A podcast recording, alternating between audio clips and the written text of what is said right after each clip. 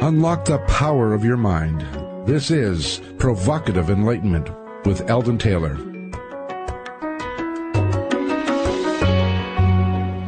Well, welcome and thank you for joining us today. The next two hours are devoted to learning something more, not just about the world of shoes and chips and sealing wax, my bride's favorite saying, but about how, what, and why we believe as we do. A time for the open-minded, willing to challenge some of those old ideas behind what we think we know, who we are, and who we might just become. I'm Eldon Taylor, at least I was when I checked last, and this is Provocative Enlightenment. All right, our chat room is open, and my partner, Ravinder, and our chat room monitor, Andrea. Last week I called her a sidekick, and I got kicked. Await you there now. You can log on by going to provocative enlightenment dot com forward slash chat. We do have a wonderful chat room with some truly great folks that join us every week. So, Ravinder, tell us all about it, please. You are in a good mood today, aren't you? And you're definitely Eldon Taylor still, eh? Check regularly. uh, yes, of course, the chat room is always a place for some scintillating, scintillating, that's not the right word, exciting conversation, very stimulating. That was the word I was looking for. My brain isn't working today, but the chat room is working perfectly. So do come join us at provocative enlightenment dot com forward slash chat. All right. Does it work usually? No. Sorry. I couldn't resist. Sorry. All right, in today's Spotlight, we turn our attention to the nature of personal risk-taking as it relates to our belief in God, or a divine creator, or Aristotle's unmoved mover, or whatever you are comfortable with. The question is, does one's belief in God lead to excessive risk-taking? I posted a study this week on Facebook that suggested indeed it does. The article title states the conclusion to this study. Thinking of God makes people bigger risk-takers. Quoting Science Daily, lead researcher Daniela Kapoor of Stanford University Graduate School of Business stated, quote, the fact that reminders of God are so ubiquitous suggests that this effect may impact a large number of people, close quote. Many previous studies have indicated that religiosity and participation in religious activities are associated with decreases in people's engagement in risky behaviors like substance abuse and gambling. But Kapoor and her colleagues noticed that the risks examined in these studies tended to share a negative moral component. Now, the article added this provoking piece to the conclusion, quote, additional findings indicate that people who were reminded of God perceived less danger in various risky behaviors than participants who were not reminded of God. And they reported more negative feelings toward God when they lost their potential winnings in a risk-related game, suggesting that they had expected God to protect them from losing the money and were disappointed in the outcome. Close quote. Okay, I read the article, and I made this quip with my post. Perhaps I'm biased, but I don't think it makes a bigger risk-taker out of me. Well, I take that back. This past week, I have given this much thought, and the fact is, I will often turn things over to a feeling, a sort of inner guidance, and dismiss or act on a stimuli with this thought, thy will be done. My initial reaction to the article was based on the years that I practiced criminalistics, and most of this time I was a glowing agnostic willing to challenge any believer. I was also, obviously as any one of you knows who has read my work, both cognitively dissonant and willfully blind. However, when I finally woke up, had my epiphany, my life changed. Still, when I think back, I was a fan of kismet. What will be, will be. And I often took risks. So, is there a difference between kismet and God? Except maybe in who we blame? Do those who believe in God take greater risks? Well, we know this. In the name of God, war is declared and always has been. If not a God, then the gods. but godhood is always involved in war. Why? Could it be that this motive, the motive of divine service, is what it takes for men and women to lay down their lives? I think I was about fourteen when I started figuring out the control nature of religion and how both church and state use God for this purpose. We are trained, no, I'll take that back. We are inculcated with the notion of God and country. Most of the world is, in fact, divided more by religious ideologies than anything else. But in the name of religion, we can become deaf to cries of pain, immune to unfair practices, blind to suffering.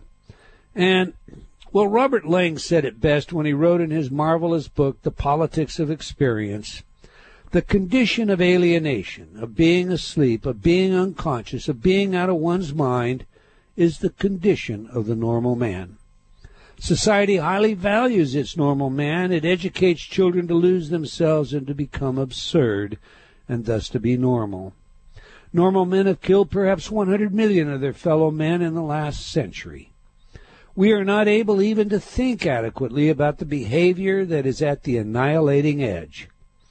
But what we think is less than what we know. What we know is less than what we love.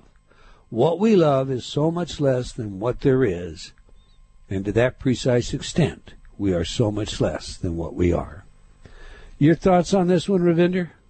Oh, I think that quote is absolutely perfect. I mean, I think I tend to feel that way more and more as I get older, too. I'm just more aware of how much we give up of ourselves in order to participate in society, or not participate, as the case may be. But the earlier research that you, I mean, the stuff you were talking about, about people who, religious people being more likely to take risks, I mean, I found that fascinating, because I would have thought the opposite, because you tend to think of religious people as being conservative, well, and what... conservative as being cautious. But as you expanded upon it, it's like, yeah, you know, I think yeah. you're right. We do it, often turn things over. The you have to remember that, that have... most studies have indicated that religious people were, you know, more conservative in the sense of the moral component. Yeah. So they're less likely to use drugs. They're less likely to, mm-hmm. to, you know, imbibe heavily in alcohol and other substances. But when it comes to this idea that God is looking out for me, they are greater risk takers. To do God's service, the things that people will do, and that does make sense. I, I found it fascinating. Okay, every week I read some of your letters as our way of involving you while paying respect to the very important role you play in making this show successful. Last week our guest was Professor Anthony Falikowski, and we discussed his research and book, Higher Reality Therapy. Andy wrote, I bought his book right after the show, and it really is packed with good insights. I know it will help me get unstuck. Mark wrote, I found Professor Anthony Falikowski to be a pleasant guest with a positive sense of life. It's difficult to know where he stands philosophically, except for bits and pieces based on the show. One thing that stood out for me is that it sounds as if he believes in some form of epistemological relativism. That is based on a remark he made, in that each philosophical system has its own logic, and thus there is no way to judge one from the other. In other words, there is no way to judge the merits of one philosophical system over another, except perhaps either through one's subjectivism or by reaching group consensus, an approach he said he uses in moral discussions he has with his class. Well, I didn't get the same thing out of his remark, Mark, but I can see why you might. That said, remember, a proposition can be both logical and untrue of the real world simultaneously. Emily wrote, your show with Professor Falikowski was wonderful. Now, last week, our spotlight challenged all of you to find a cause you could get behind and act on.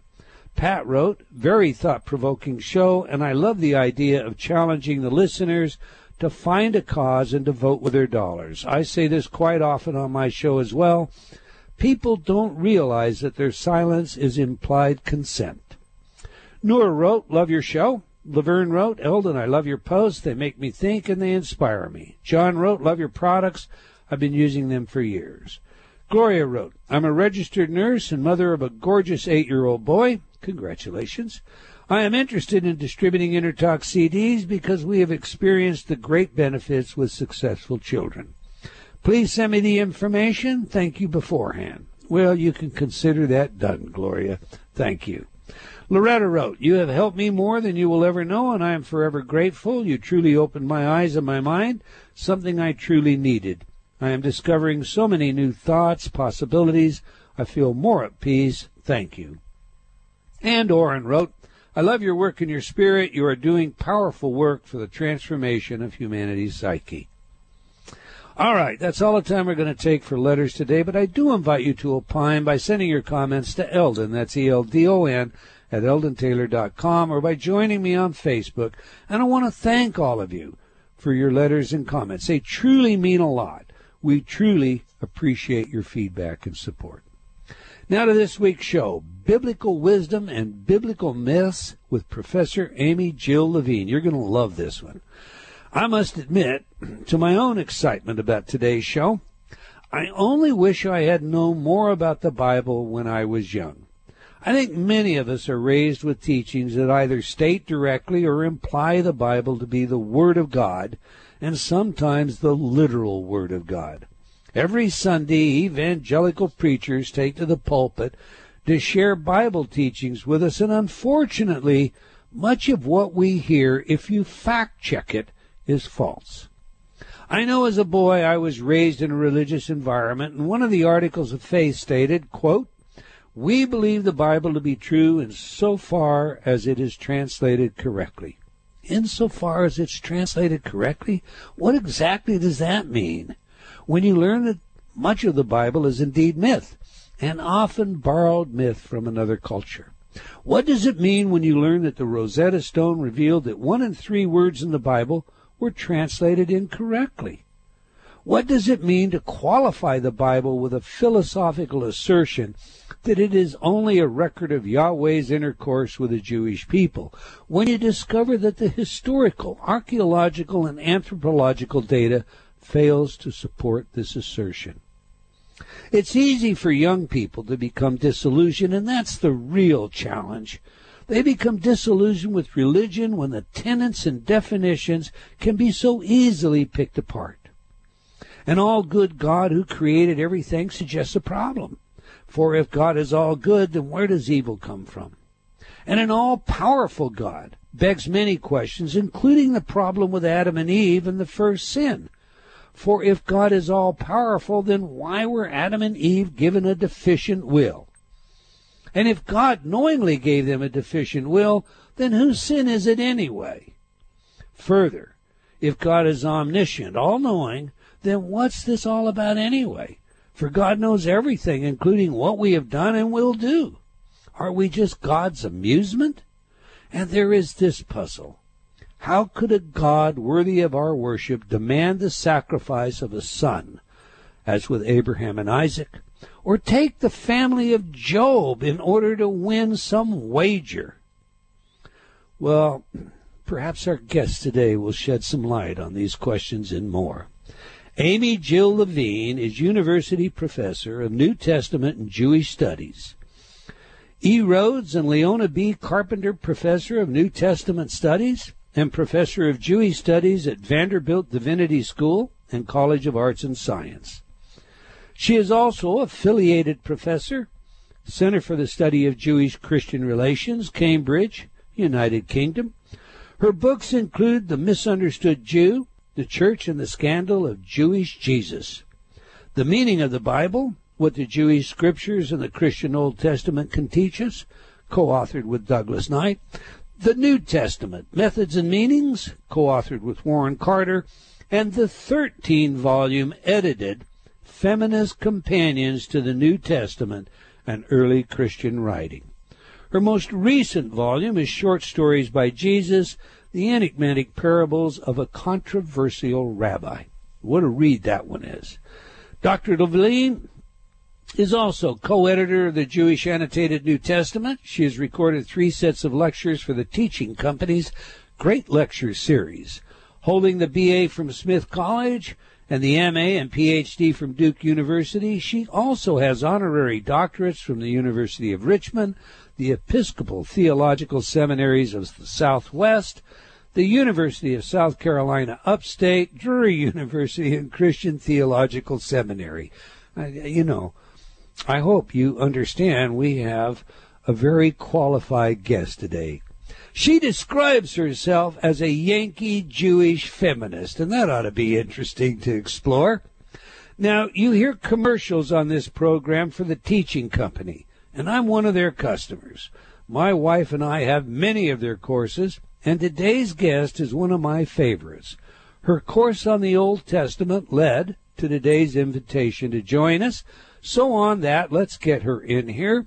Welcome to Provocative Enlightenment, Professor Amy Jill Levine. Oh, it's my pleasure to be with you. Oh, good. You know, I, I, I must tell you, uh, again, I really enjoyed your great courses. But before we get into your work, we like to establish three things in our interviews. Who is the messengers? What is the message? And how do we use it? So to that end, please tell us about yourself. What were you like as a youngster? Were you liked in school?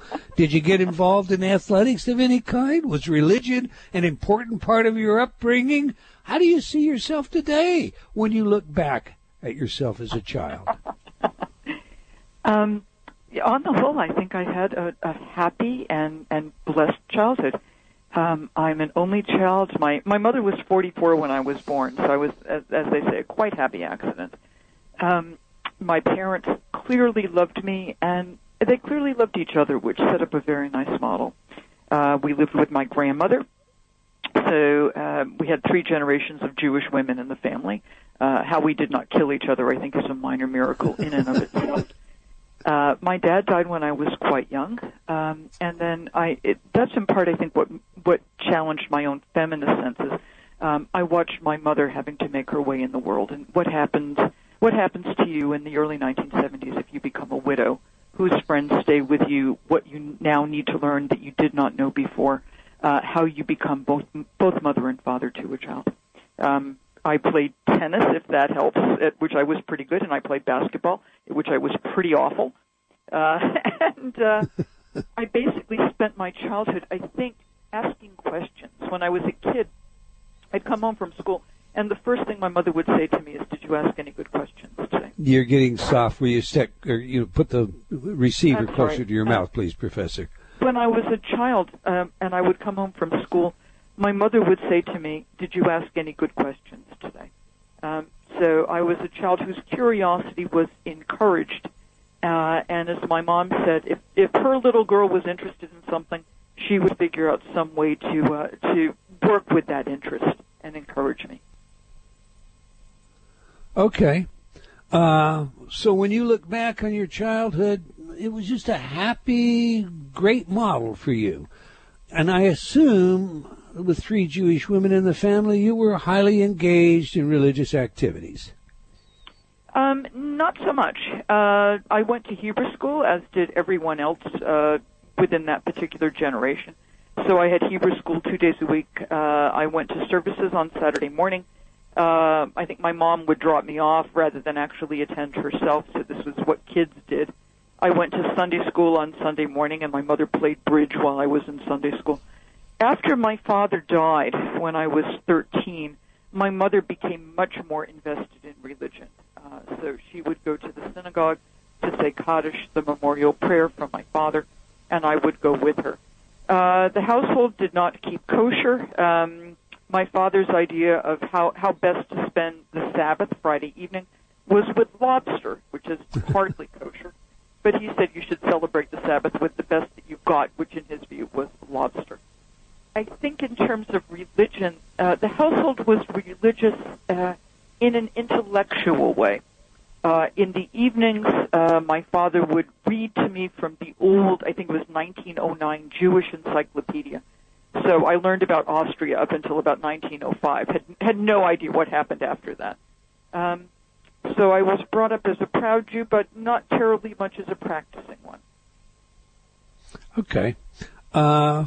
Let's do this. Today I want to speak to you about a variety of subjects that you're genuinely an expert on. But let's begin with the influence that misunderstanding the Bible can have, especially to those who see the book as a history book or the literal word. You heard the setup piece. Do you encounter many young people today have become disillusioned with organized religion because of the literal and or the misunderstood nature of the Bible? Mm. Um, I encounter a lot of young people, and actually quite a number of people who are no longer so young, who suddenly discovered that there's more to the Bible than what they had, had heard in church or what they had heard in their Sunday school. Um, and not only are they discouraged, they're actually resentful. And they wonder why their clergy, who actually know all the historical background and know about discrepancies in the text, they wonder why the clergy kept that from them. Uh, so I think today we'd be much better off in terms of understanding the Bible if clergy were honest with their congregations and stopped treating the congregations like a flock of sheep and treated them more like a bunch of adults.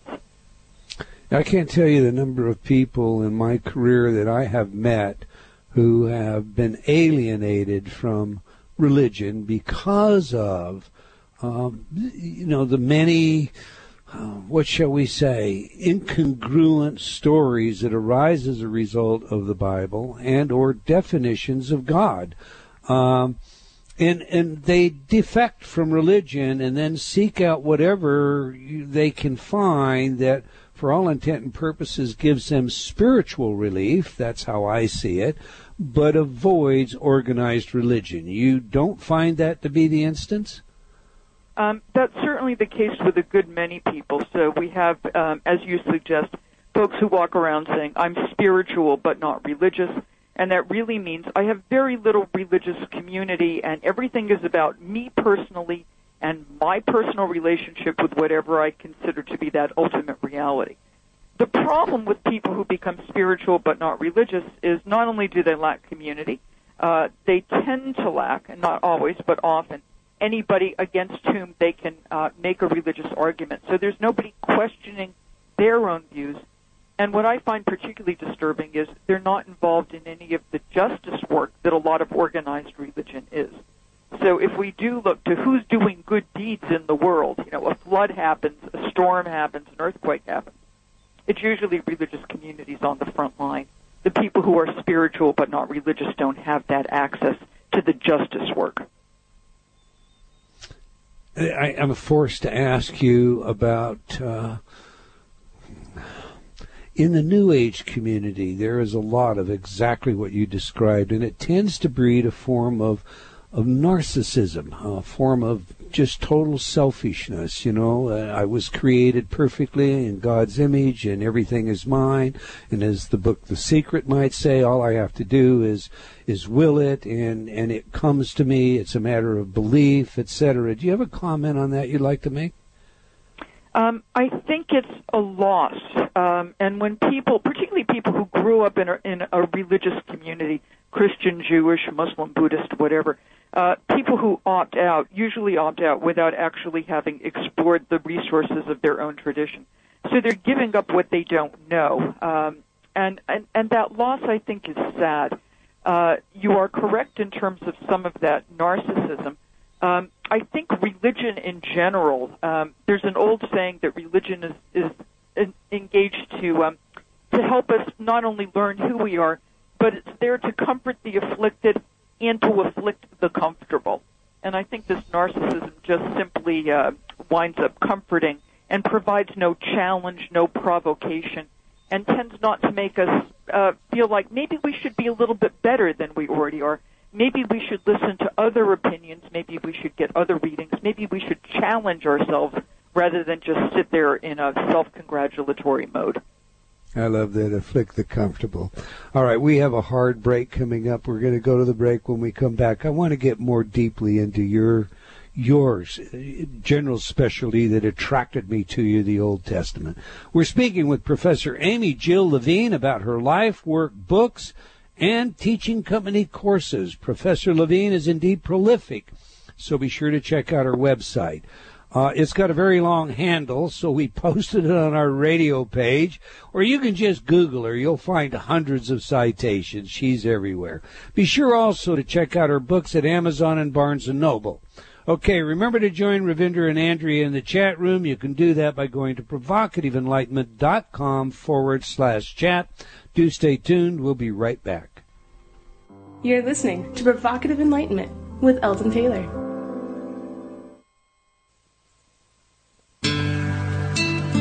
It's not your fault until you know better. Self-defeating, self-sabotaging thoughts can be eliminated. It may be difficult to accept, but the fact is, magnetic resonance imaging shows us that your subconscious mind makes almost all of your decisions, while your conscious mind makes up reasons to explain your choices. In order to rid yourself of those self-defeating thoughts and ideas, the fear and doubt that can hold you back, you must change the way you talk to yourself. Nothing does this faster or better than our patented InnerTalk technology, scientifically proven effective in the most rigorous of scientific studies. InnerTalk has repeatedly been demonstrated effective. Change has never been easier.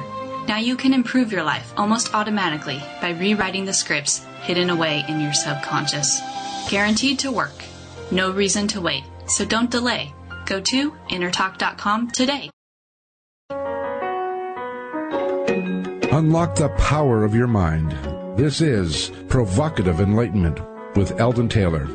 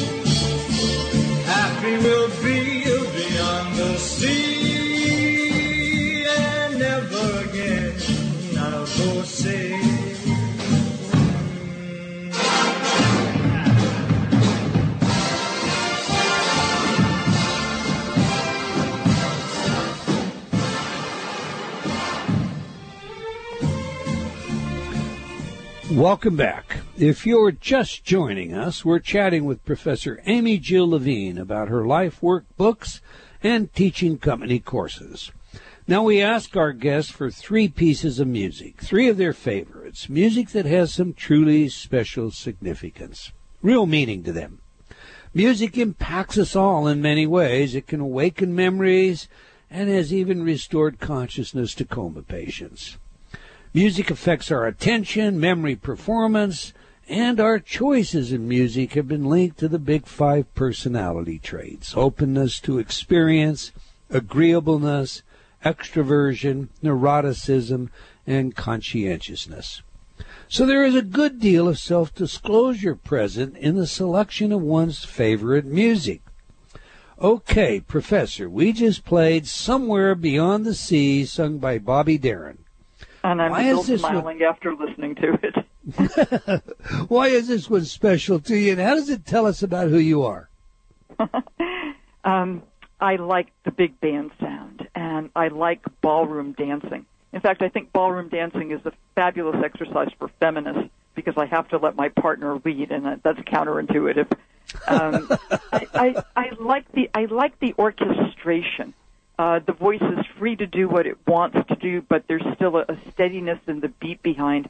Uh, to play this type of music is actually very difficult because you have to count. Uh, and I really appreciate the professionalism of what's going on underneath Bobby Darin's voice. And I like the lyrics, a sense of a quest and then a recognition that, that somehow at the end of the quest there is what you want and it is achievable, uh, if miraculous. So everything for this song just comes together for me. You really gave that some thought, didn't you? I did. I, I you know, I, I did music as a child. Um, I played the piano. Both of my kids play the violin. And I've always been surrounded by music. Big band just really does it for me. Wonderful. Tommy Dorsey, that's my favorite big band. All right. It's popular today among many to see organized religion as a mechanism designed to control through fear, fear of rejection, fear of damnation. I have to ask you, how much truth is there in the idea that organized religions are basically propaganda clubs, each with their own exclusive bias or truth, and they're to generate income or control the masses or satisfy an ego and so forth? Um, there's a little bit of that in religion, but there's also a little bit of that in the Boy Scouts and in politics and in Tupperware parties and any sort of organization. I mean, because we're, you know, we're always looking for community, and then what happens is communities get organized. Uh, and there's a part of uh, part of human nature that wants that organization to be there. Um, what religion should do is not close one's mind, but open one's mind. Uh, religion should be there to help us ask good questions and then to wrestle with the answers. I think that's actually what the Bible is set up to do. The Bible is not set up, as far as I can tell, to be an answer book, but it's a book that says, here are questions you need to figure out. Here are questions that are worth asking. And if you wind up having different answers, as long as you can remain in community and be civil with each other in discussing those questions and answers, you're actually doing a very good thing.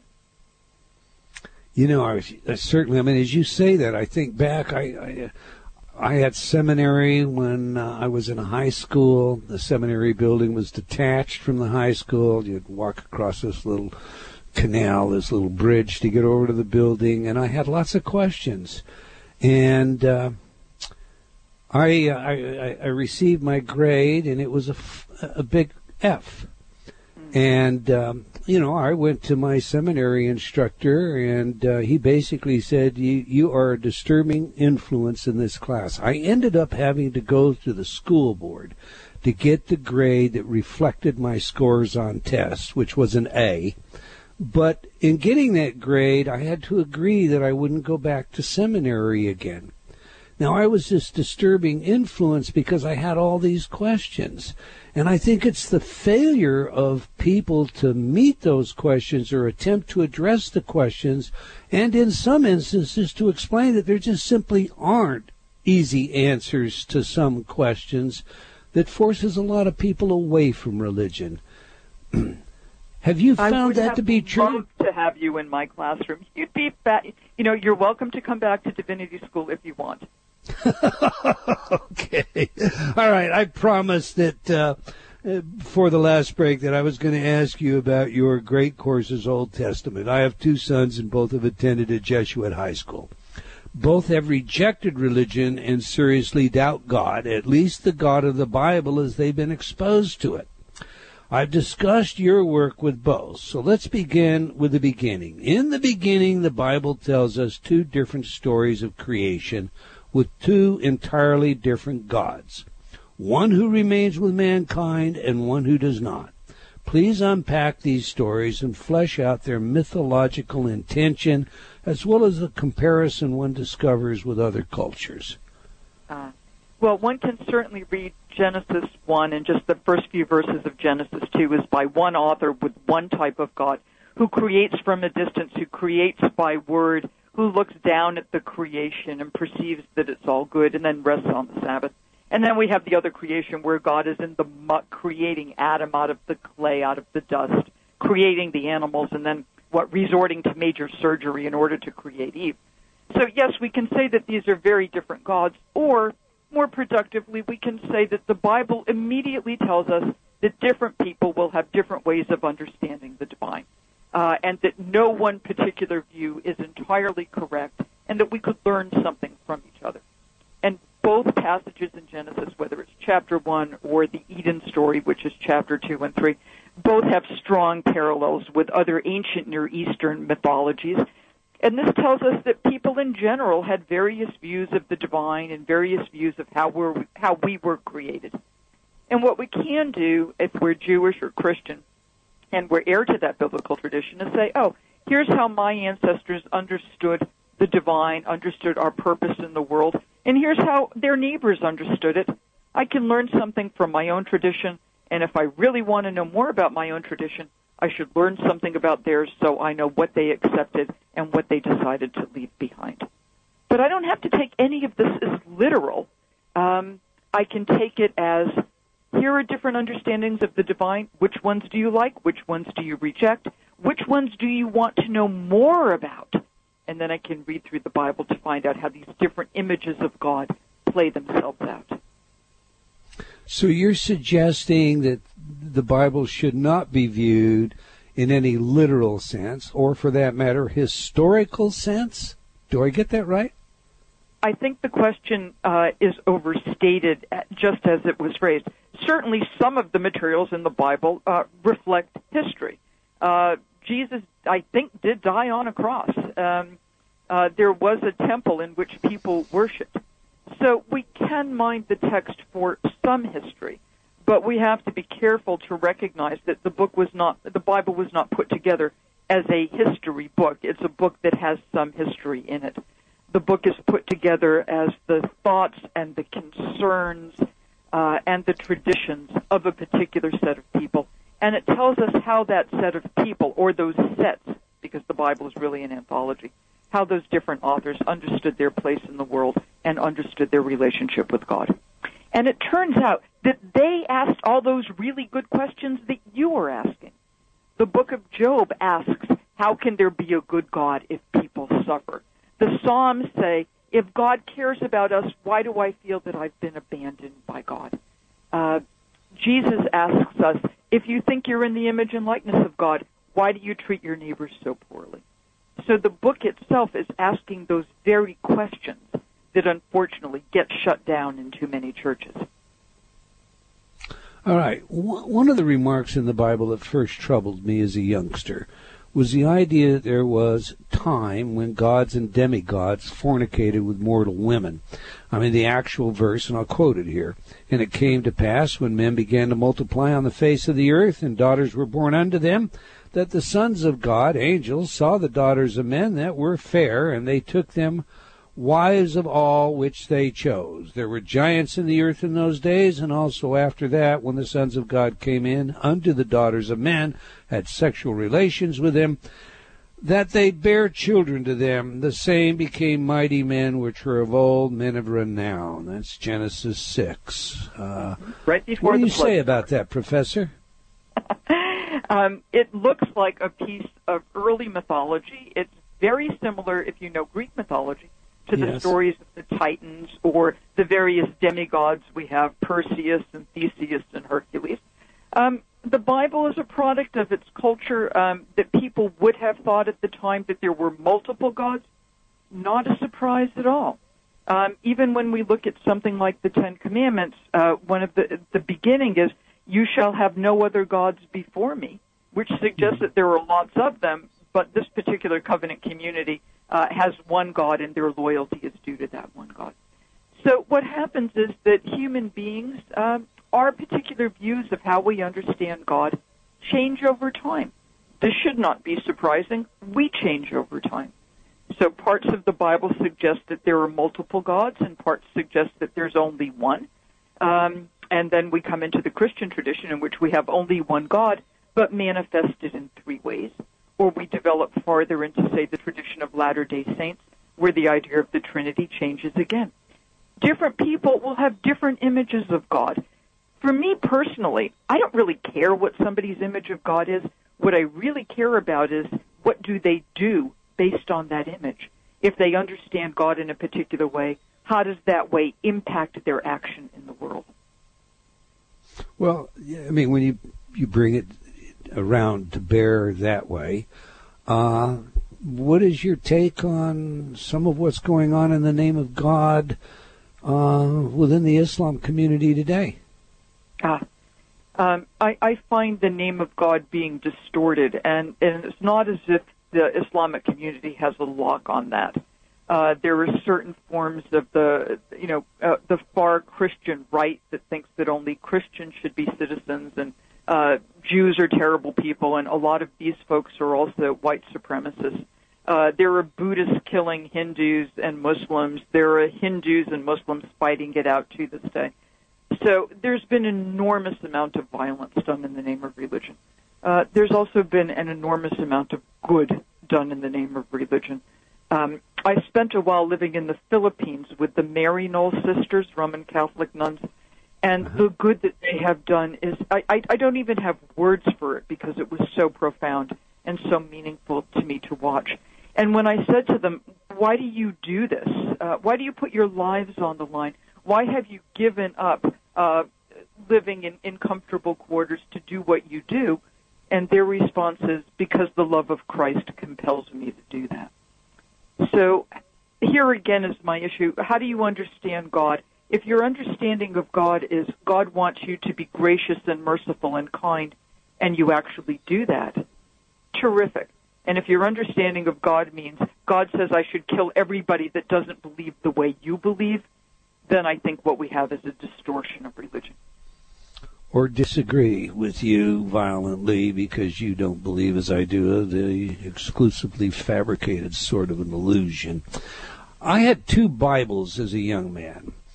One was a very old King James version, and the other was a newer copy. However, when I compared the books, they weren't the same. For example, I compared the closing comments in Exodus. One stated, and I paraphrase, and Moses was transfigured. The older version added to that, and we believe this book to be true. Now, I was told that Exodus was the Word of God, uh, as it happened, so obviously I was disturbed by this remark, and we believe this book to be true. Now, wait a minute. Where, who is the we? So how often has the biblical text been corrected, rewritten, and the like, and are mistranslated, in your opinion, in history? Or is it possible to even give me an answer to that question? I, I can't give you the number. That would be impossible. Um, we don't have any original copy of anything. What we've got are copies of copies of copies of copies, and most of those very early copies don't agree. Um, moreover, there's an old Italian proverb that says every translator a traitor, which I've just messed up because I put it into English, so that whenever we take a word out of one language and put it into another, Uh, those all words have, have associations and connotations. So every time we translate, something gets added in that wasn't expected originally, and something drops out that was. So this is why we have multiple translations. Go into any bookstore and look at the Bible shelves, and there are, you know, the King, the old King James. Then there's a new Revised King James, and the Revised Standard Version, and the new Revised Standard Version, and the Jerusalem Bible, and the Contemporary English Version. And that's just the English texts. Right. So when we think of all the languages yeah. translated yeah. into, my God, I don't have the number. So does that mean we can trust it? Um, in the ideal world, everybody would know biblical Hebrew and Koine Greek. But even there, we have to worry about multiple manuscripts. So what do we do? Basically, we do the best we can with the text that we have. For the synagogue, we have a set text based on an early medieval manuscript. And we can look at the Dead Sea Scrolls and see distinctions there and say, well, that's quite interesting. But here's the tradition, here's the translation that our particular religion has gone with. So with certain churches in the King James and other churches with whatever's the newest translation on the block. Okay, do you find this same problem to exist with the um, Torah? Because with the Torah we have that stand, standardized medieval translation, where at least the Jewish community can agree if you go from synagogue to synagogue to synagogue, that Torah scroll is going to say exactly the same thing. Where the differences are going to be are in the commentaries. And that would be, for example, the commentary that you have at the end of the book of, uh, of Exodus. The difference might be in terms of whether our Bibles have pictures or not. Um In the synagogue, we're reading from Hebrew from a scroll and we're chanting it. In the church, that same text is going to be read in English from a book, uh, in, in, in not in a chant, but just in a read. And if we think about this, and you were talking about music before, when you hear a text chanted, it has a different effect on you than when you simply read it out. When you hear it in Hebrew, it will have a different effect than when we read it in English translation. So not only are we getting different translations, we're getting different effects, different forms of delivery, and all that will give us a different text. So when you say, what Bible are you reading and how are you reading it, the answer has to be multiple. All right, you know, a lot of, you know, accounts, if you will, in the Bible have become popular movies. And we've got the story of Noah, and some see the movie and say it's absolutely blasphemous. It just does not bear any resemblance to the biblical account. Uh, you know, we, we've had movies on the, all these stories, the Tower of Babel, Joshua and the walls of Jericho, and, and, you know, the Den of Lions, and on and on and on. Are these stories, well, first, I guess, are they historically factual? Uh, which I assume they're not, but if they are, that's one account. And if they're not, what, what is the metaphor? What is what is the, what are the stories designed to tell us? Hmm. Well, we don't have any historical evidence of a universal flood, um, and in fact, flood stories are told in in many many parts of the world, except, for example, in parts of Africa where drought is the problem rather than flood. Um, In other cases, for some of these biblical movies, the producers will contact biblical scholars and ask us questions like, what do we know about the rule of the pharaohs in ancient Egypt so we can do the Exodus story appropriately? Or what do we know about life in first century Galilee so we can tell the Christmas story appropriately? So they're trying for kind of historical background. A lot of these movies remind me of historical novels. Um, you know, where you get some pieces that might have an historical connection, but the rest of it is artistic invention. Because the Bible is, in fact, substantially story. And what happens, we are going to retell the story, and we're going to retell it in our own idiom. This is not dissimilar to what happens in churches and sometimes in synagogues, where whoever's giving the sermon will say, this, re- this story reminds me of, and then we have an update. The most recent updates of biblical stories, tapes called the Veggie Tales, where we can get the Bible delivered to us with tomatoes and cucumbers and potatoes. Is it bad? It's simply human nature to attempt to make the stories relevant to our own times and our own circumstances. That's what religions do, is they take ancient stories and update them to speak to the needs of the contemporary community. And I think that's actually a pretty good thing. I think one of the more valuable lessons that I took out of your course, by the way, had to do with how you applied literary convention to the nature of understanding the Bible. And I think that dovetails into what you were just saying. Explain to us what what this is and, you know, provide us with an example or so from the Old Testament, if you would. Ah, there are a number of literary conventions, and the technical term here would be typeseam. Uh, where basically the story has the same skeletal outline and then different elements added in. I mean, I, the easiest way of thinking about this is the old game of Mister Potato Head, where everybody has the potato, so you know what that is, and then you just add on different eyes and different ears. So there's a convention in which a man meets a woman at a well, and then marriage ensues. So Abraham's servant meets Rebecca at a well, and she's very active and very strong and very beautiful. Uh, and she becomes the wife of Isaac. A little bit later, Isaac's son Jacob meets his cousin Rachel at the well, and she's just drop-dead gorgeous. So he winds up doing all the work and eventually marries her. In the next book of the Bible, Exodus, Moses, uh, on the lamb from Egypt because he's just murdered a taskmaster, lands at a well, and here comes seven daughters of a local priest, and he winds up helping them. And they go home and they say to their dad, we just met this Egyptian, you can tell by the clothes, and he helped us. And dad, who was desperate to marry off his daughter, says, go invite him back home. And the next thing you know, Moses is married to one of those daughters. So by the time we get down to King Saul in First Samuel, we are already primed. You meet a woman at a well, you're going to marry her.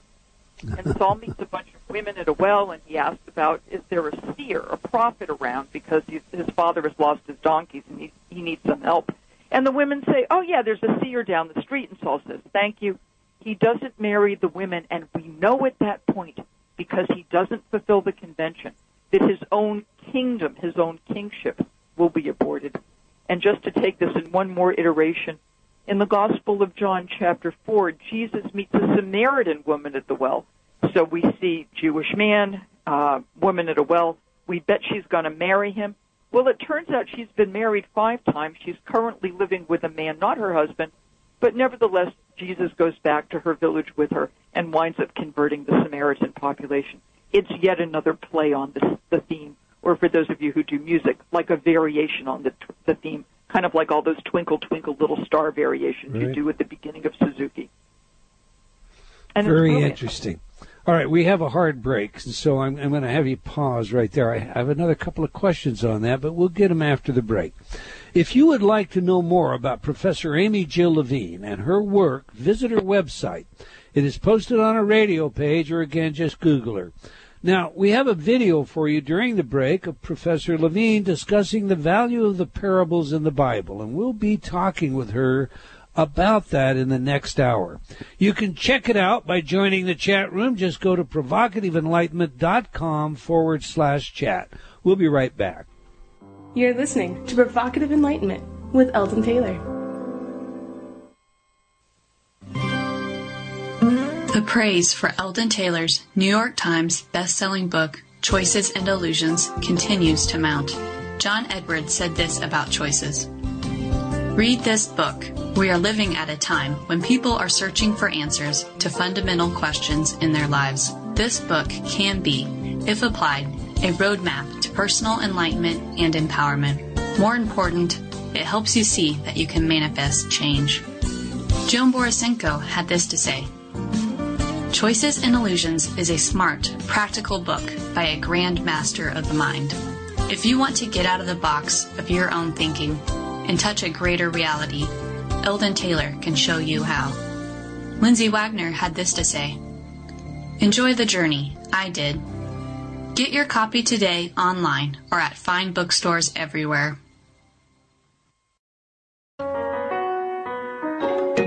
Unlock the power of your mind. This is Provocative Enlightenment with Eldon Taylor.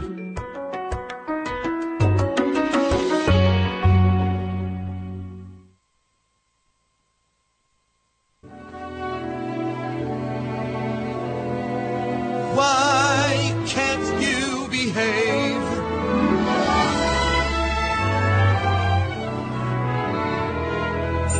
How in hell can you be jealous? You know, baby, I'm your slave. I'm just mad for you, and I'll always be. But naturally, if a custom-tailored vet asked me out for something wet, when the vet begins to pet, I cry hooray. But I'm always true to you, darling, in my fashion. Yes, I'm always true to you, darling, in my way.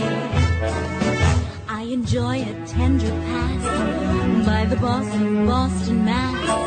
Though his past is middle class and not back there. But I'm always true to you, darling, in my fashion. Yes, I'm always true to you, darling, in my way. There's a madman known as Mac who is planning to attack. If mad attack means a Cadillac, okay. But I'm always true to you, darling, in my fashion. Yes, I'm always true to you, darling, in my way. I could never curl my lip to a dazzling diamond clip, though the clip meant let her rip. I'd not say nay, but I'm always true to you, darling, in my fashion. Yes, I'm always true to you, darling, in my way. There's an oil man known as Tex, who is keen to give me checks. And there's sex, I fear me, that sex is here to stay. But I'm always true to you, darling, in my fashion. Yes, I'm always true to you, darling, in my way. Welcome back. If you're just joining us, we are speaking with Professor Amy Jill Levine about her life work books and Teaching Company courses. Now, Professor, we just played your second musical choice, Cole Porter's Always True to You, performed by Amy Spanger. So please tell us, why is this one special to you? um, it's a song from the musical Kiss Me Kate uh, by Cole Porter. And I think Cole Porter is a genius in terms of how he works with the combination of music and words. We were just talking about literary conventions and plays on a theme. And what Porter can do, probably better than most, perhaps better than any, is take a particular form and put words to it, rhymes that are unexpected, beats that are unexpected, uh, and it's just the delight, it, the delightfulness by which he uses the English language and with which he can put that language to music. It's just a marvelous combination. Always true to you in my own way. I couldn't, yeah, I totally agree. Listen, while we're on convention, I wanted to explore that a bit more, because sometimes it is the nature of convention that can give rise to how you can make uh, comedic equivalents. You know, you tell a story that you make a comparison to Mel Brooks's Blazing Saddles in your course about. Share that with everyone, please. You know what? I think it would be better if you did it, because I, I think it works better in a male voice here, so you can do this. No, no, no, no, no, no. I want you no, to no, do no. it. You're the no, guest. No. Bring it on. No, what, what are you going to do? You're going to make everybody have to go get the course to hear this story? I think that's actually not a bad move, as a matter of fact. All right. Well, then let's do this. Share with me a comedic equivalent of convention. How could I use convention in order to take the expected and turn it into the unexpected? And and uh, give me your own example. um Pretty much every parody or satire that we've ever seen, of which Blazing Saddles is, is a marvelous example, um, works because we know what to expect, because we, we have that familiarity. And the biblical authors were well aware that good storytelling means that you have something that's familiar, and then you take that thing that's familiar and you make it seem somehow strange or wonderful or new again. So just as Blazing Saddles is a play on the various Westerns with which we were besieged, particularly for those of us who watched, say, television in the nineteen sixties, Rawhide and Bonanza and Big Valley. So the biblical text itself tends to make comedic some of, some of those conventions. Um, and it will even play on notions of what we think of regarding God. So God winds up doing surprising things. If our conventional view of God, and that's how you began the show, with that conventional view of God, is omniscient and omnipotent and good and, and just perfect, then the Bible says, let's give you some play on those things. We'll give you a God who makes bets with Satan. That's the book of Job. Or we'll give you a God who weeps along with you in terms of lamentation and regrets your sins. And we find that in the Psalms and the prophets. Um Although in the New Testament we have the verse, Jesus wept, in post-biblical Judaism we have ac- examples of God laughing with us, particularly when we defeat God in arguing over Torah. So the Bible has these various amusing parts. The book of Ruth is just a wonderfully amusing text, because Ruth starts out as a Moabite, and we think, oh, we know about those Moabites. They're descended from incest, from the uh, Lot's daughters getting him drunk and then having sex with him. And what does Ruth do? She waits in chapter three until her intended Boaz is drunk on the threshing floor, and she goes and she uncovers his feet. And to find out what that technically means, you have to listen to the tape, because I'm not sure about your censors. But she uncovers his feet, and he wakes up and says, who are you? And she says, I'm Ruth. Spread your cloak over me, because you are next of kin.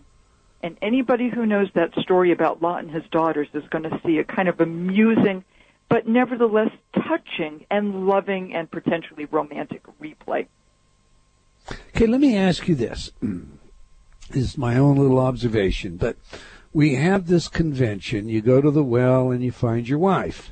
Mm-hmm. If, you know, so if you're down at the well and you find a woman, that's, you know, we get to expect that that's a wife. Is it possible that when Jesus finds, well, we'll be gracious and call her a serial monogamist, that that isn't a conventional switch leading us to see this uh, entire story differently? I mean, um, it, it, I, I guess as opposed to seeing it as then Jesus accompanied her back and converted, is there a possibility there's another meaning there? Sure. Um, the Gospel of John functions on multiple levels. Um, so we were talking before about how words mean different things. Um, when Jesus and Nicodemus in the previous chapter, I'm now in John chapter three, Jesus says to Nicodemus, you have to be born, and the Greek term is anothen. And anothen in Greek can mean again, but it can also mean anew, or it can mean from above. And Nicodemus takes it very literally. Well, I have to be born again. You know, I mean, I have to crawl back into my mother's womb. How does that work? And Jesus is thinking on a higher plane. When he meets ne- in the next chapter the Samaritan woman at the well, they start talking about living water. Well, the expression living water in both Greek and in underlying Hebrew can also mean just running water. Water in a stream is a living water as opposed to water in a pond. Jesus is trying to take her beyond the literal level to something transcendent, trans metaphoric, uh, beyond what her ma- her imagination is prepared to deal with. And she eventually works with him until she comes to function on his level. And at that point, she becomes an evangelist.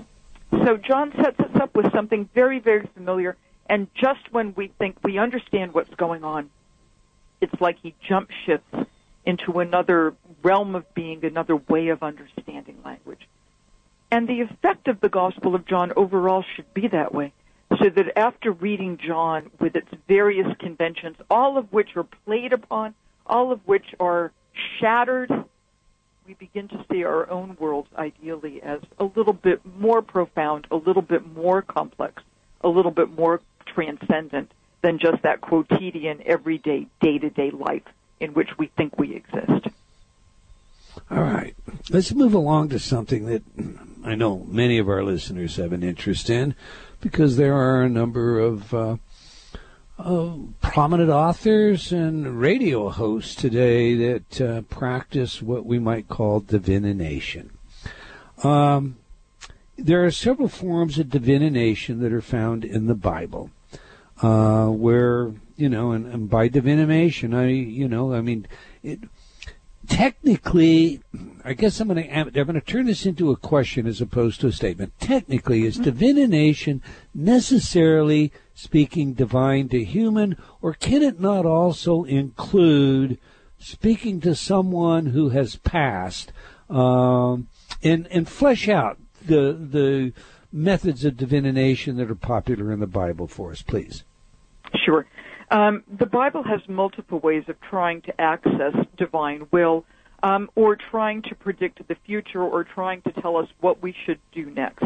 Uh, the, the very popular Urim and Thummim, which are actually forms of dice, would be one example. Watching how an arrow flies, uh, opening up a sacrificial animal and looking at the liver. It's called herustication. Uh, attempting to interpret dreams, and we see Joseph doing that. Um, We also have in the Bible the idea that you could call up spirits of the dead, uh, and this is where we get the story of the so-called witch of Endor, who calls up the spirit of Samuel. So we're, I, it might be part of human nature, because this is cross-cultural. We always want signs of the future. This is why so many people read their horoscopes in the morning, um, or we take a sign. I found a penny. I'm going to have good luck all day, or um, I saw a rainbow, and therefore my future will hold gold or a good fortune in it. So we're always doing that. Um, sometimes dreams can be helpful, and they can actually give us inclinations as to what we're actually thinking. Uh, sometimes if a particular image strikes us or a sound strikes us, and it reminds us, oh, I should have done that, or, oh, that reminds me of someone who's passed, it might actually compel us to act in a different way, and that's not a bad thing. But with all this concern for predicting the future and getting certainty, that's because we feel uncertain in the present. And I think part of that might also be a loss on our part. We lack a sense of confidence. Uh, we lack the ability to speak to people who might actually be able to help us in certain things and get the help that we need. Um, we lack uh, the ability to research what we need to know, so we rely on luck rather than work. Um, I think if we had a little bit more self-confidence and a little stronger work ethic, we'd be a little less concerned for issues of divination. So instead of getting messages from the supernatural, well, we might be better off trying to get messages that are already deep down buried in our own heart and in our own soul. Okay, then, now, obviously, with divination popular in the Bible, what what is the quote in Leviticus all about? Do not turn to mediums or necromancers, do not seek them out, and so make yourself unclean by them. I am the Lord your God. What what what is that all about? Well, um, we already have the medium, the so-called Witch of Endor, um, and mediums mediate between the spirits of the dead and humanity, and, and that's basically what necromancers do. Uh, necrophilia, necrology, deals with the dead. Um, the concern is let the dead rest in peace. They've, they've done what they need to do, and it is not their job to tell us what to do now. Moreover, in the ancient world, at least for the people who are writing Leviticus, Uh, necromancy and uh, various other forms of divination were associated with other gods. Uh, we might be familiar today, for example, with the oracle at Delphi, the most popular, the, the Greek um, oracle. If you want to get a message from God, God will give us that message. God doesn't need these special tools by which uh, we can use uh, technology to attempt to determine the will of God. And God from the Bible doesn't want us going to other gods. Okay, well now, one of the criticisms of, uh, what should we say, mediumship today, uh, whether it be uh, someone who is psychic, I'll put that word in quotation marks, or it be an official medium, uh, goes beyond, you know, charges of are they making it up and fraud and da-da-da-da-da. Some of the criticisms turn to the Bible and turn to this quote out of Leviticus. Is it in your understanding of the biblical literature, is it, what shall we say, a sin, wrong, for people today to practice precognitive or psychic or whatever you want to call it, mediumship? It depends upon how you determine whether the Bible is relevant for you today and what parts of that Bible are relevant. Moreover, and here's pro- the problem of talking about sin, what sin to one person is not sin to somebody else. For some religious communities, to get remarried after you've, after you've been divorced is a sin. To get divorced is a sin. So for me as a biblicist, it's not my, my job to run around with little stones in my pocket, throwing them at people who I think are sinful. I run out of stones very, very quickly. um, my job as a biblicist is to say, what did people in the ancient world think about this, at which point they would have said, yes, if you're holding a seance, that, you know, that seems contrary to Leviticus. Uh, how has that text been interpreted over time? And then who's interpreting that text today and for what reason? For the most part, the laws that we find in Leviticus are no longer applicable to people who call themselves Christians because those laws weren't written for the Gentile church. They were written for the ancient Israelite community. And when it comes to Judaism, I can't simply look at Leviticus to understand Jews today.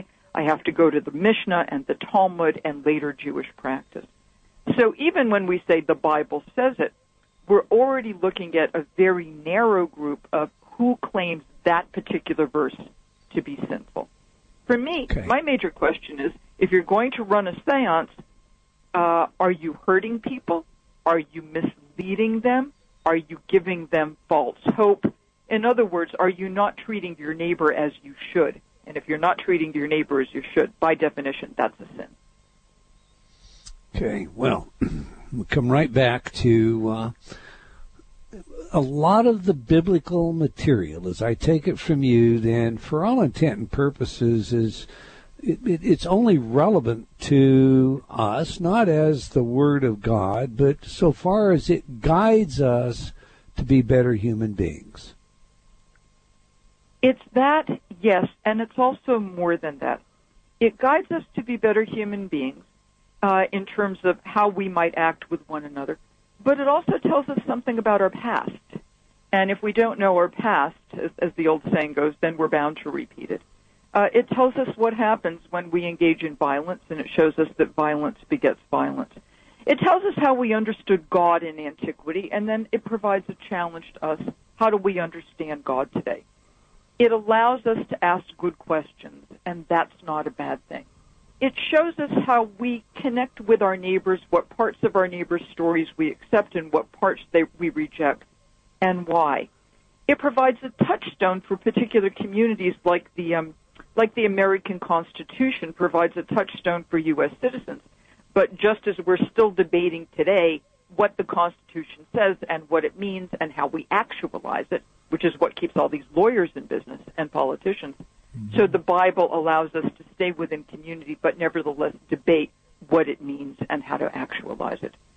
So if we think about uh, the documents of the Founding Fathers of the United States as important and as grounding for us, but not simply, that's it, there's got to be more, then we can look at the Bible as important and grounding for us. But at the same time, we realize there has to be more. What a wonderful definition. What a wonderful perspective. All right, I'm going to ask you one more question out of the Old Testament. Well, don't hold me to that. Sometimes questions just fly in. But there are many today who are convinced that reincarnation is real. And I've spoken with biblical scholars who insist that the references to reincarnation were intentionally removed during the Third Ecumenical Council. Despite this effort, you know, a number of verses remain that could easily refer to reincarnation, such as when Elijah returns as John the Baptist. Mm-hmm. So two-part question, Professor. Did the ancient Jewish people believe in reincarnation? And is it true that there were deliberate efforts undertaken to eliminate it from the Bible? um, let's take each part of your question separately. Uh, did some people believe in, like, reincarnation or what we might call transmigration of souls? Exactly the, the example you gave points to the idea that they did, sure, um, that uh, John the Baptist was somehow uh, Elijah returned. Um, or even when Herod Antipas hears about Jesus, he wonders if somehow Jesus is John the Baptist returned. So could they have believed in transmigration of souls? Sure. Because at the time of Jesus, there wasn't any party line on exactly what everybody believed. Some people believed in resurrection of the dead, which means fleshly, bodily resurrection. You come back in the body you die in, except it's apparently a new and improved body. Uh, some people believed in immortality of the soul, that you would shine like the stars in heaven. Um, others believed in uh, simply dead was dead, and that was it. And you lived on through your reputation and your children and your grandchildren. Judaism eventually settles down to the idea of resurrection of the dead until the nineteenth century when the Reform movement decided not so much. Um, so could they have believed in resurrection, uh, in, in transmigration of souls? Absolutely. Were references removed? That's a really hard question for historians to answer because the only way we can answer it is on the absence of evidence. Now, as the old saying goes, absence of evidence is not evidence of absence. But it's really hard to make an historical argument on the basis of what's not there. So when someone makes that claim, there isn't any documented uh, way for them to produce uh, evidence. There isn't anything that suggests that uh, someone somewhere said, uh, we're going to take reincarnation out because it lets people off the hook and makes them think that it's they can come back if they don't get it right and da-da-da. Nothing of that nature. I'm not aware of anything that would have any type of authority. Okay, I find so that interesting. There's something else. I mean, there may well be, but I'm not aware of it. Okay. I, I, I'm not, I'm, not, I'm, I'm afraid I'm not going to let you go on the Old Testament. Um, one of the things that we see a lot of today are channels. And channels tend to in, in some instances indicate that they receive the Spirit like a prophet does.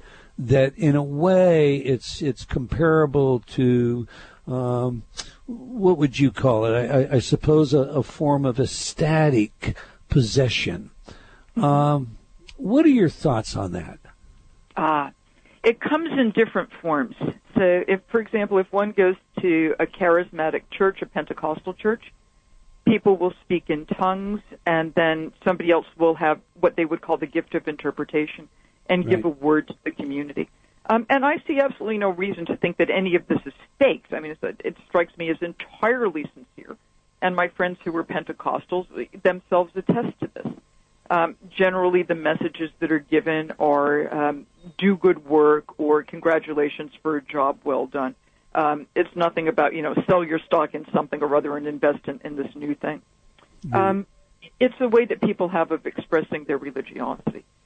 Sometimes we can talk about that today when we say, uh, you know, a speech was inspired or a performance was inspired. Sometimes, even in the classroom myself, um I have my lecture notes, my lecture outlines, and then it suddenly occurs to me as I'm watching people's faces, oh, here's an example that I can use that will open up this question in a way that they hadn't thought of before. And I have no idea where that example came from. It just pops into my head. And I'd like to think of that as a form of inspiration. So can I yeah. prove that it came from some external source, or am I just really smart and have lots of stuff buried inside of me that is yet to come out and say more smart things? I don't know, but it seems probably to some, work pretty probably well. Probably some of both, but again, we've got another break. You know, when when we get back, I'm going to ask you about Erin Prophet and uh, her mother, Elizabeth Clare Prophet, the Church of Universal Triumphant, and this whole eschatological mentality. We're glad you tuned in today. We know you have many choices, and we're grateful you chose to join us. We love your feedback, so please join me on Facebook and or drop me an email at Eldon, that's E L D O N, at eldon taylor dot com. I love sharing your letters and comments on the show, and that's a great way for you to participate. All right, we'll be right back after paying some bills. You're listening to Provocative Enlightenment with Eldon Taylor. Hi, I'm Eldon Taylor, and you're listening to Provocative Enlightenment Radio. I'm so glad you could join me as we tackle those tough questions in search of the answers that really matter. But remember, this is a journey we are undertaking together, so I would love to hear your thoughts as well. Please send your comments to Eldon, that's E L D O N, at eldon taylor dot com. You can also join in the conversation by joining me on Facebook at Doctor Eldon Taylor, that's D R E L D O N T A Y L O R. Now, back to the show.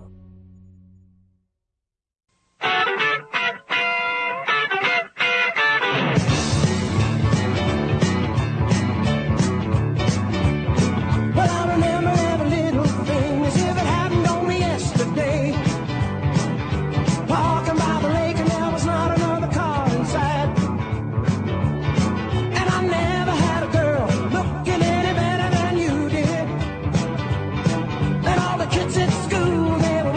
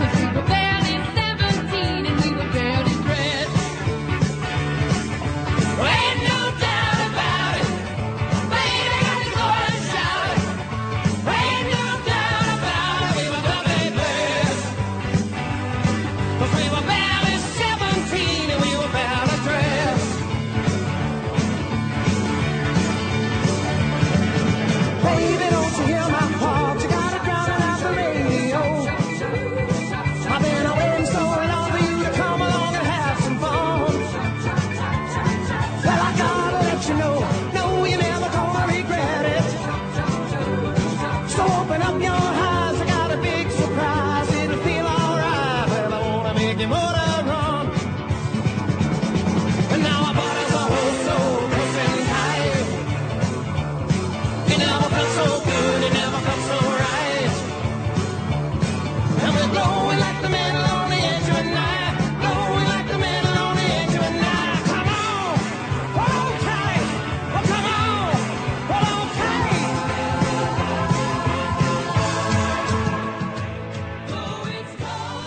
Welcome back. We've been chatting with Professor Amy Jill Levine about religion and the Bible. In this half hour, we will take your calls, so if you have questions, give us a call or advance your comments and questions in our chat room. And remember, I love your feedback, and a great place for that is Facebook, so I invite you to join me there today. All right, Professor, that was not exactly big band sound. We just played Meatloaf performing Paradise by the Dashboard Light. I can't sit still and listen to that music, so tell us, why is this one important to you? And again, how does it tell us about who you are? Uh, well, first of all, what we got to hear was about half of it because it's actually an extraordinarily long song. It is. It's about eight minutes. Yeah, I mean, what it does do, I, I think extraordinarily well, is it takes us through a relationship from this initial burst of high school love to what happens when uh, you act on uh, your physical instincts rather than let your heart and your head engage together. Um, it's a marvelous combination of different uh, different types of music. And in the middle of the actual song, um, we get to hear the old New York Yankees announcer Phil Rizzuto uh, calling the plays. And, and I think that's just remarkably clever. All right. We hosted Erin Prophet on this show. Her mother, Elizabeth Clare Prophet, was a New Age minister, a self-proclaimed prophet. And as you know, um, a church will say Paul is the rock upon which the church is built. Someone else will say, no, it's not Paul that's the rock. It's uh, prophecy that's the rock. So Prophet was a prophet. And she founded the Summit Lighthouse and the Church Universal Triumphant. She was told of an impending apocalyptic event, so she instructed her followers to build some elaborate shelters and to prepare, which they did, and they spent a fortune doing so. And then when the day came, well, they explained the reason nothing occurred on the basis that their prayers saved the planet and its inhabitants. Please share with us what you believe motivates folks in our modern world to adapt extreme eschatological views. Yes. This extreme eschatology, the end of the world is coming, the Russians are going to attack, which I think was, was Elizabeth Clare Prophet's view. Yeah. Um, or uh, uh, at this point, uh, various forms of uh, radical Islam will attack. Or God will simply be fed up with all of us, and the world will have giant earthquakes and floods, and uh, as we're seeing right here now in Nashville, ice storms and whatever. Um, part of this is a sense of lack of uh, a sense of who we are in the present, a strong sense of hopelessness, a sense that we really want clarity, we want to know exactly what's going to happen. And these various apocalyptic countdowns say, yes, you can be sure that whatever's happening is part of some sort of divine timetable. Nothing has gone wrong. Your future is secure. And if you, uh, you minions, you people in the congregation, do what I, your minister, tells you, you will be among the saved. So people don't have to make their own decisions. Decisions are then made for them, and they can take comfort in these various predictions. Now, people have been making these apocalyptic pronouncements Uh, since well before the time of Jesus, and during the time of Jesus, and after the time of Jesus, and today and tomorrow, and they will do so until the world actually finally ends. We can always say, well, this person's about to get it right, but based on the odds, it's highly unlikely. When you, as a biblical scholar now, or for that matter, if you'd like, as a member of, uh, you know, Jewish faith, when you review the documents, do you see an end-time judgment day uh, of sorts somewhere in the future? Do I see it personally? Um, yeah. That's not the way my mind works. Um, I'm not particularly interested in doing whatever I do in light of a, a future uh, eschatological apocalypse. Mm-hmm. Um, there's an old Jewish joke that says, if you're planting a tree and you hear that the Messiah is coming, finish planting the tree, because then at least you'll have a tree. So my sense tends to work along those same lines. I'm not going to live my life in light of some apocalyptic event. I'm going to live my life in the present to try to figure out how I can do the best that I'm doing now. Um, if we wind up blowing ourselves up, I think that will be not because of some divine displeasure, but because technology has gotten away from us, and perhaps some people with very unfortunate religious views think that death and destruction is what they're called to do. It right. may be that if we have better biblical education, better religious education, better concern for community, and a little less narcissism, and a little less surety, and a little more humility, we might be in a better position to be able to live in the world tomorrow and the next day, rather than to be worried about blowing ourselves up. I think to hunker down and say, I'm saved and I am withdrawing from the world, is just another way of putting one's head in the sand, and I'd rather be a human being rather than an ostrich. You know, I've always liked Nashville. I may just take you up on your offer and come to one of your classes. Let's uh, move on. Of course, next year, you're more than welcome. Thank you. Let's move on to some of your other interests in research, or at least move away from the Old Testament for a minute. Your most recent book is on the parables of Jesus, and you state that there are four teachings from Jesus that everyone gets wrong. Oh, if I've got it right, four that people think get wrong. Right. Oh, okay. Well, let me just ask you about a few then, okay? Because that's what I've got uh-huh. down here. How have we got the parable of the prodigal son wrong? Well. Um, wrong here. Um, it, it, it's a, it's a strong word. What what typically happens is we read the parable and we think, ah, we are that prodigal son because we are the repentant person, and the father in the parable is God, and God will welcome us back no matter what we did, and that's the meaning of the parable, this divine love. Well, that's a great message. It's a terrific message, but it's one that's already encoded through all of Judaism, so we really didn't need a parable to tell us that. Um, What we miss in the parable, which is which is much more provocative, and part of that afflicting the comfortable model, is that the parable, the father sees the younger son, throws them a big party, and then everybody thinks that's the end. But the next line of the parable is, the older brother was out in the field, and he heard the noise of music and dancing. And he calls a slave to ask what's happened. And the slave said, oh, your brother's come back safe and sound, and dad killed the fatted calf for him. And the older brother refuses to go in because he gets angry. And people in the church say, oh, that must be the Jews who don't want sinners welcomed, or the the Jewish church that didn't want Gentiles coming in, as if working for a pig farmer turns you into a Gentile. The punch of the parable here is the father had enough time to call the band and the caterer, and he never sought to call his older son. He didn't seek that older son. The parable is prefaced by the parable of the lost sheep and the parable of the lost coin, where people go out of their way to find what's lost. But it's much easier to pick up a sheep and to pick up a coin than it is to pick up a son who has felt ignored his entire life. If we read the parable as all about repenting and forgiving, we get a good, comforting, nice message. But parables are not designed to comfort. Parables are designed to challenge and to indict and to provoke. So the parable of the prodigal is really the parable of a father who had two sons, but ignored the older one, and finally realizes that the older one has felt discounted, and now what's he going to do to bring him back into the family? Interesting. All right. Now, the parable of the Good Samaritan, that's a story. I mean, we've actually done research on that. We, you know, we had a, a biblical group who read the Good Samaritan, and then we gave them a task to see if they would actually stop and practice it.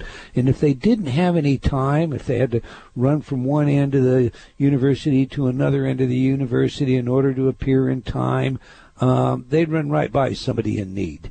Um, mm-hmm. So, uh, you know, I guess what I want to know, the parable of the Good Samaritan is so foundational to what we think of as a good deed. How on earth did we get that wrong? again, it's not that we got it wrong in the sense of that's a bad message okay. to take from, but it's wrong in the sense of how first century Jews would have understood it. First century Jews, like the rest of us, knew that if somebody's hurt, you're supposed to stop and help. And people, I think, at the time would have been surprised that the priest and the Levite walked by the guy in the ditch. They should have stopped to help, and they had no excuse not to stop. And some of these folks who come in and say, oh, they're worried about touching a corpse or they're worried about purity, that's not the issue at all. The provocation of this parable is the person who actually stops to help. And we can hear that as soon as we say Good Samaritan. Good Samaritan in the eyes of, in the ears of a first century Jew would have been like saying good enemy, um, good opponent. And we can hear the offensiveness if we say today, he's a good Mexican or he's a good Muslim, as if everyone else is just really awful. Samaritans and Jews in the first century, they lived next door to each other and they were enemies. We might think of um, North and South Korea during the Korean War, North and South Vietnam, or for that matter, Yankees and Red Sox fans. They were the enemy. And from the perspective of the fellow in the ditch, he might well be thinking, I'd rather die than acknowledge that one of those people can help me. So what happens today, we imagine that we're the Good Samaritan, and we say to ourselves, oh, yes, I would stop to help. People in the first century would have imagined themselves to be the fellow in the ditch and wondered who was going to save me, and then finally had to realize that this person they think is the enemy, he's actually the savior. Interesting, interesting. You know, one of the things that I've often commented uh, in conversations with that seems to, by many uh, Christians, I'll put, you know, um, I'll put the onus over there, uh, mm-hmm. is they fail to understand or to to accept the idea that Jewish that, that Jesus was a Jewish rabbi. And, you know, what he taught, for all intent and purposes, may have appeared somewhat heretical, uh, maybe not a lot more than Rabbi Abalafia, but mm-hmm. but in order to understand him, you need to understand the context of the time and the context in which he would have addressed Uh, followers, whether in the synagogue or or on the side of a plain, a, a, a hilltop. Uh, flesh that out for us. Why is it important for us to have the mindset that is the mindset that would have been appropriate when Jesus delivered his messages? Right. Um, people today can certainly and do certainly pick up the Bible and say, what does this text mean to me? And they get a meaning out of it. And as long as it's a good meaning, terrific. But if we understood the Bible in its own historical context, whether we're looking at the stories of Abraham or David or the stories of Jesus, we get so much more.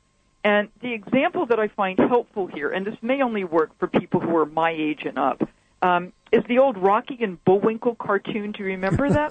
Yes, uh, I do. I, I do. remember. I remember watching Rocky and Bullwinkle when I was a kid and thinking it was just really funny because I think a moose and a squirrel, by definition, are funny. And I remember my parents would watch and they would laugh too. And every once in a while they would laugh at something and I wasn't sure why they were laughing.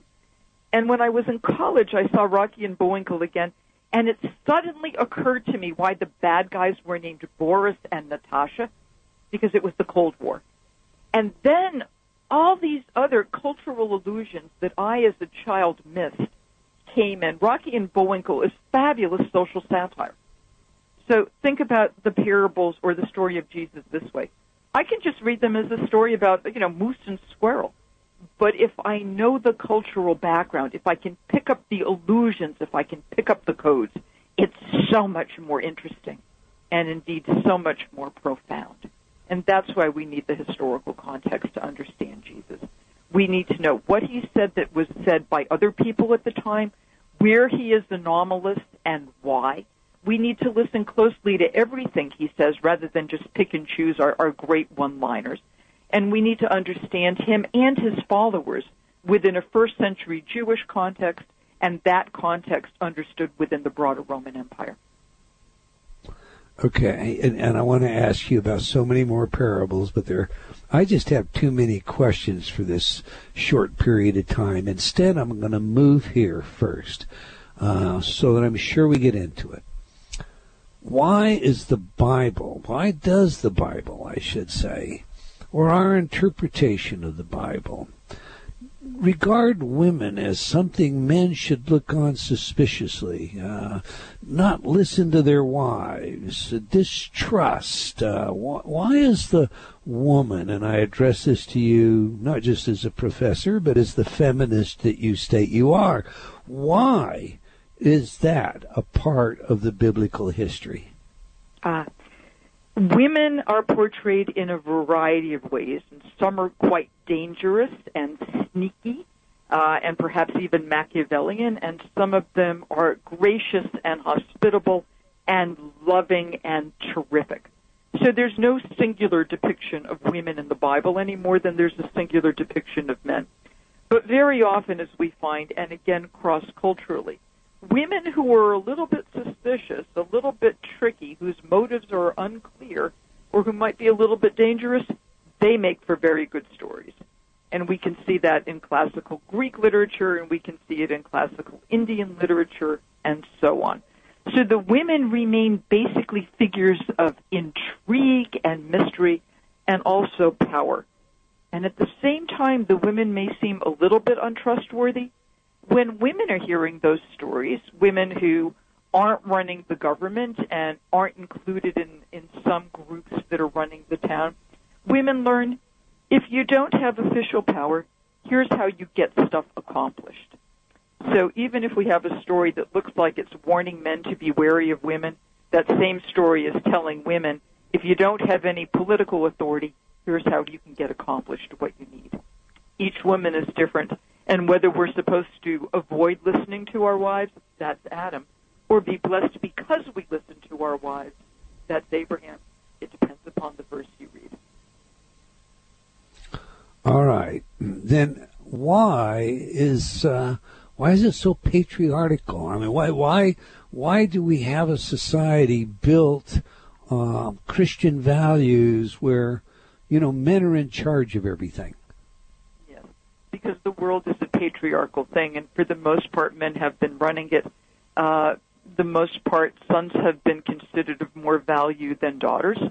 Sons, we can put them in the fields. They have greater upper body strength. They will work harder. Women do things that get in the way of their work, like getting pregnant and having babies and whatnot. So their life expectancy is less. And that's just the way it functioned in the ancient world, where sons were considered to be more important than daughters. But at the same time in the ancient world, if you were born to one particular family, the royal family, you were considered to be more important than someone born in the slave family. If you were born to a particular ethnic group or a particular nation, you were considered to be more important than somebody on the outside. And what we finally come to realize, at least some of us, is the basic teaching of the Bible that everybody is in the image and likeness of God, that everybody, metaphorically speaking, I think, is a child of Adam, uh, that we are all equal, at least in terms of who we should be perceived to be. So men and women, slave and free, Jew and Gentile. If we take that opening verse of Genesis and say we're all children of the same parents and we're all in the image and likeness of God, perhaps then we can finally do away with um, racism and ethnocentrism and sexism and bigotry. And here the Bible actually provides us the guiding lesson by which to do that. All right, we have a little less than two minutes, and I'm going to ask you one more real quick question, and then I want to get some information from you for our listeners, how they can get to you. But this quick question is on behalf on all those animal rights people out there. There is an admonishment to be fruitful, multiply, and subdue the earth in the Bible that gives dominion over the land and the beasts to men, um, mankind, and many interpret that to mean that they can do whatever they want to do to animals. Animals don't have feelings, and they ignore the fact that we, we do know they have feelings. The new, you know, science shows us that today. These folks cling to the interpretation, despite the science that shows uh, feeling and higher cognitive abilities among human beings. What do you say about that, Professor? Yeah. Um, when God gives humanity dominion over the earth, the point is not, and therefore you can attack the earth and strip mine it and blow up mountains and pollute the waters and do anything you want to it. The dominion here is a stewardship dominion. God also makes it clear that the world belongs to God and we're stewards of it. So in the same way that we should treat each other with respect because we are all in the image and likeness of God, it seems to me that since the earth is God's creation and God created it as good, as Genesis chapter one makes clear, then it would be incorrect of us to say we have dominion and we can take what's good and turn it into what is bad. Indeed, we have numerous examples in the Bible where the earth is called upon and responds to God with praise, or where Jesus says, consider the lilies of the field. They can provide you a lesson and therefore don't mow them down. So unless we're treating the earth as the stewards we should be, we're not following biblical mandate. And the Bible is actually quite clear about concern for agriculture, concern for animals, and the tradition, the Jewish tradition goes on to say even if you are going to slaughter an animal, you do it in a way that should be as painless as possible. Back then when people raised okay. their own animals. I love it. And I wish we could go on, but we're about out of time, and I want to make sure you get the opportunity to tell everyone how they can reach out to you, where they can find you, where they can get your books. Books are available on Amazon or Barnes and Noble, or as they say, wherever books are sold, and I would dearly love to see them at Kroger's and Walmart, uh, but they're not there yet. Um, I am, as you mentioned earlier, uh, available all over the Internet. People can reach me, care of Vanderbilt University. There's a homepage. There's a people finder. They can find me. All right. Uh, thank you for your work and your willingness to share it all with us, Professor Levine. What well, a we've pleasure. come to the... I'm sorry. We've come to the end of another episode of Provocative Enlightenment. I want to thank our guest again and all of you for joining us today. I hope you enjoyed our show and will join us again next week, same time and same place. And do tell your friends. Let's have them join us as well. And remember, if you have comments on the show, do please let us know. Okay, until next time, wherever you are in the world, remember, believing in yourself always matters. Provocative Enlightenment has been brought to you by Progressive Awareness Research and other sponsors. Provocative Enlightenment is a syndicated show and appears on other networks. For a schedule of show times, visit provocative enlightenment dot com. If you're interested in becoming a sponsor, write to Eldon at eldon taylor dot com.